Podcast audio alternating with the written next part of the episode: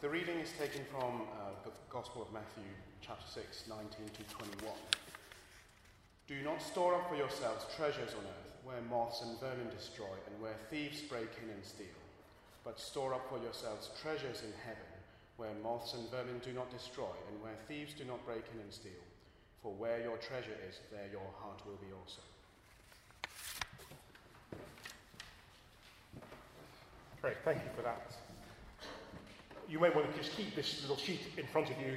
Uh, we'll be referring to that passage as we go through. Why don't I just pray and ask God to help us as we look at His Word together? Heavenly Father, we bow in your presence. We'd ask you to open our minds and our hearts to hear and to receive your word. In Jesus' name we pray. Amen. It, it was estimated that in 2008 uh, they had an annual spending power of 17 billion pounds. Even though they make up only 10% of their part of the population, they have uh, more than 50% of its buying power. They are part of one of the fastest growing middle classes in the world. They drive luxury cars, live in expensive homes, and wear pricey designer labels. Many are hard working, well educated, credit worthy individuals. Many of them uh, live for the moment and have a strong appetite for instant gratification. These replica millionaires, as they've been called, have a philosophy of life uh, which says the future is all about now. Controversially, it has been said that many of them are always only one paycheck away from financial disaster. They are known as the black diamonds of the South African economy. These men and women are living the South African dream. Uh, one financial guru's solution to the problem mentality of this up and coming middle class was to suggest the need to think in terms of accumulating assets rather than simply acquiring material things. Life apparently is about being financially secure rather than simply having lots of bling. Uh, the black diamond mentality, of course, is not unique to South Africa. Uh, over 32 million people in the UK play the lotto every week, each person buying on average three tickets. So it seems clear where many people in the UK think their security can be found. Well, in Matthew uh, chapter 6, in the passage we just read for us a few moments ago, I think Jesus is asking a very basic yet related question. And it is a question that we all have to consider whether we are aspiring to earn as much as possible in as short a time as possible so we can retire as early as possible, or we are one of those people who need to visit the many food banks that have sprung up across our country. The question Jesus is asking you and me here this afternoon is this Where is your security in this life? Where is your security in this life? When all is said and done, what is the one thing in your life that you are relying or depending upon? Do not lay up for yourselves treasure on earth where moth and rust destroy and where thieves break in and steal. Verse 20, but lay up for yourselves treasure in heaven where neither moth and rust destroy and where thieves do not break in and steal. Because where your treasure is, says Jesus, there your heart will also be. In these politically and economically uncertain times, this is an important question to ask, isn't it? Where is my security? In verse 19, Jesus says that earthly treasure, no matter in whatever form it comes, will always be insecure because it will always deteriorate. Uh, this is part of what makes owning things in this life so frustrating and at times unsatisfying. This idea is such a universally accepted principle that it is enshrined in one of the fundamental laws of nature, the second law of thermodynamics. Perhaps you're not familiar with it. Nevertheless, it is all around us and relentlessly so. Entropy simply means that things in this world naturally tend towards decay. That's the second law of thermodynamics. Our clothes fade or get ruined by moths or simply old fashioned wear and tear. Our homes need ongoing renovations. Uh, cars get stolen, and even if we do get them through that next MOT, they succumb to what chemists call hydrated iron oxide, otherwise known as rust. Verse 19 Do not lay up for yourselves treasure on earth where moth and rust destroy, but lay up for yourselves, verse 20, treasure in heaven where neither moth and rust destroys. Uh, the word for rust in verses 19 and 20 actually means eating and uh, could also be applied to pests or vermin that devour the things we try to hide away in safe storage. Although this uh, would have been more of a problem in the first century than today, the last two houses I've lived in have both had mice. Of course, whether you have mice in your home or not, everything in this life is slowly being eaten away or is succumbing to the law of increasing entropy. We do our best to fight the impermanent reality of this world, so we invest in mothballs, perhaps, in rust proof paint, uh, alarm systems, mousetraps, pensions, and insurance plans. We do a pretty good job of preserving the things we have invested in materially in this life, but the fact is, even if we could make the things we own last forever, death laughs at the person who invests everything in this life. You see, entropy is even a part of the very fabric of who you and I are as human beings. Uh, no doubt, ladies, you have seen those commercials on TV that tell you that you can push back the seven signs of aging because, of course, you're worth it. And I'm not disputing that by any means, by the way. But usually there is a very attractive looking middle aged woman uh, whom we are supposed to believe looks that way because she religiously uses a certain beauty product. And gentlemen, uh, don't look so smug because they're also targeting us these days. There are products on the market to help us combat the five signs of fatigue. Apparently, we, apparently men don't get old, they just start showing signs of fatigue. But you see, death laughs in the face of all such nonsense. Eventually, we all, without exception, will die. Elsewhere, Jesus told a parable that is pretty much a commentary on Matthew 6, verses 19 and 20. It went something like this A certain young man sells his online business he started in his bedroom for a thousand pounds some years ago for over 80 million pounds through dedication and hard work. He and his wife decide they would retire early to enjoy the rest of their lives together while devoting themselves to causes they were passionate about. One evening, while entertaining family and friends, and with a glass of champagne in his hand, he gazed down at the two top of the range BMWs sitting in his driveway. And he thought to himself, life is good. I have everything I need. I can now just sit back, eat, drink, and be happy. And as the pride of his own material success swells inside his chest, he also feels another swelling inside his chest. At 55 years of age, his ideal retirement age, he lies dead on a stretcher before the paramedics can get him to the nearby hospital. Only in hell does he finally understand the insecurity of those things he valued so highly in this life his pension pot, his rather impressive investment portfolio, those properties scattered throughout the world, that art collection. Jesus ends this story in Luke 12 with these words This is how it will be with anyone who stores up things for himself but is not rich towards God. Now, when Jesus says, Do not store up for yourselves treasures on earth, in verse 19, he is not saying we should give away all our possessions.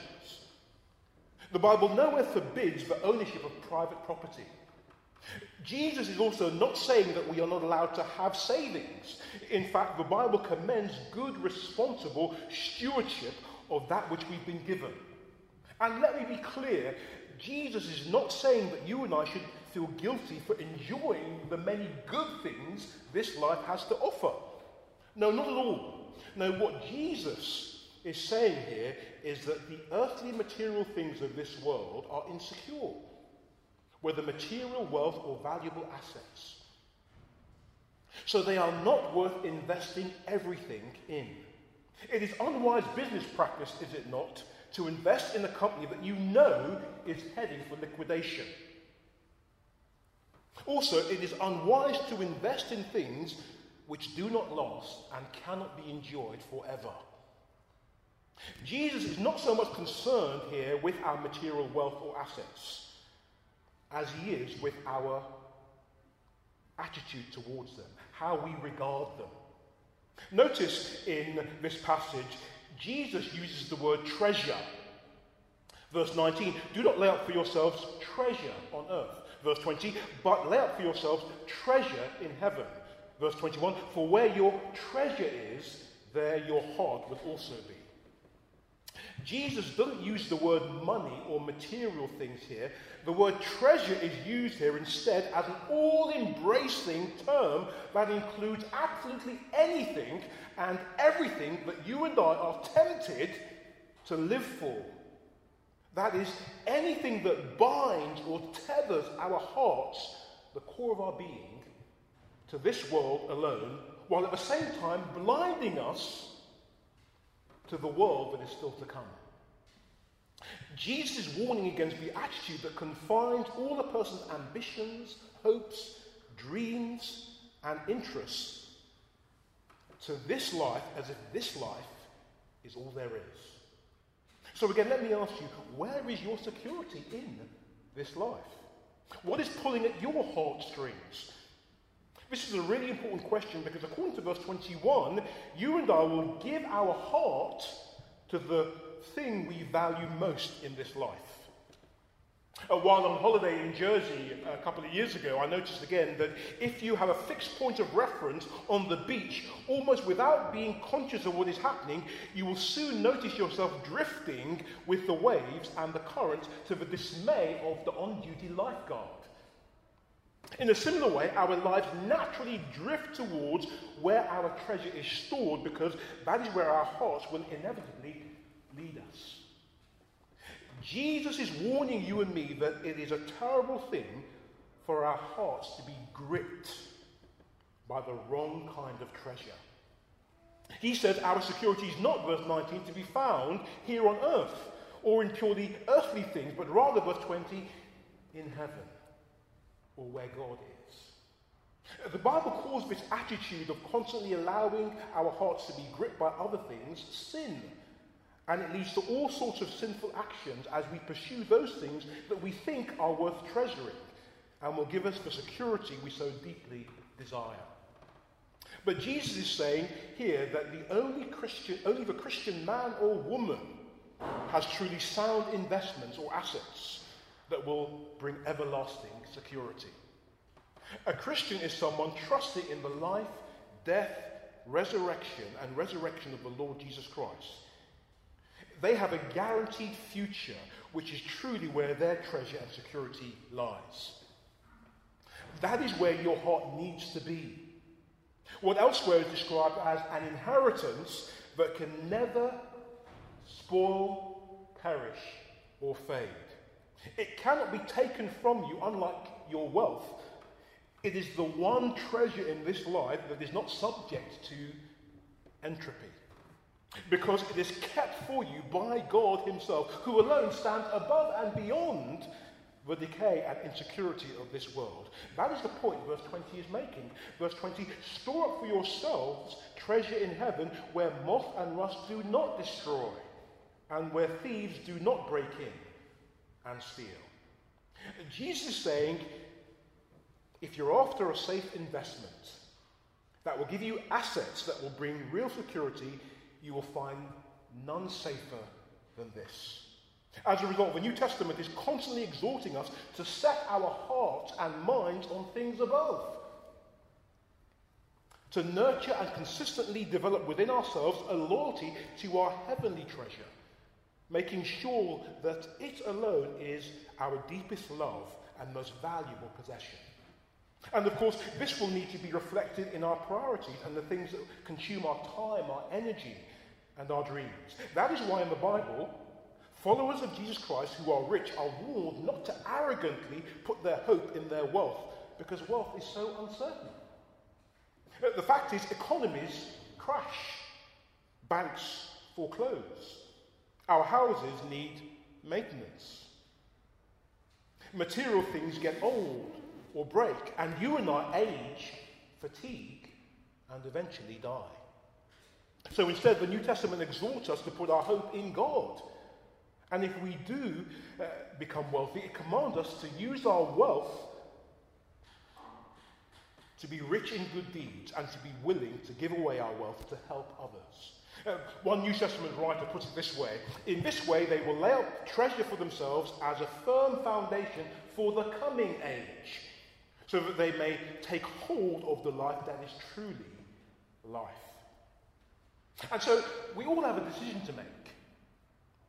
A South African businessman, leadership expert, and scholar tells the true story of how one day he was driving on the motorway past the scene of a fatal car accident.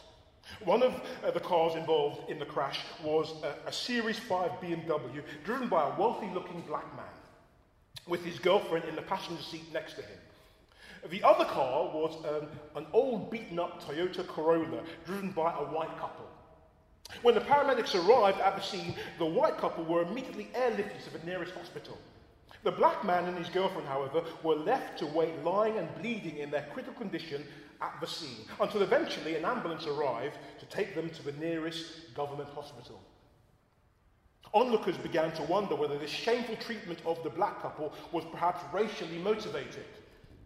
The reality, however, was that that wealthy black driver of the BMW had decided not to bother getting medical aid cover and so couldn't be airlifted in that critical hour of need, even though he could actually have afforded it. The purpose of me telling you that story, that true story, is not to encourage you to earn lots of money so you can afford the very best private healthcare that NHS can offer. No, the purpose is rather to illustrate that many people are just as careless today as the driver of that BMW with respect to their spiritual well being. Perhaps you yourself fall into that category. In other words, they are chasing after security here and now, thinking it, it is in the things they cannot really afford and actually don't really need. But that which they desperately need and can afford to have, they foolishly decide, well, it's not worth bothering with. The bottom line is this the only treasure truly worth having in this life and in the next, says Jesus, is the treasure of knowing God and being known by God. This is an asset worth having because in possessing it is great and everlasting security.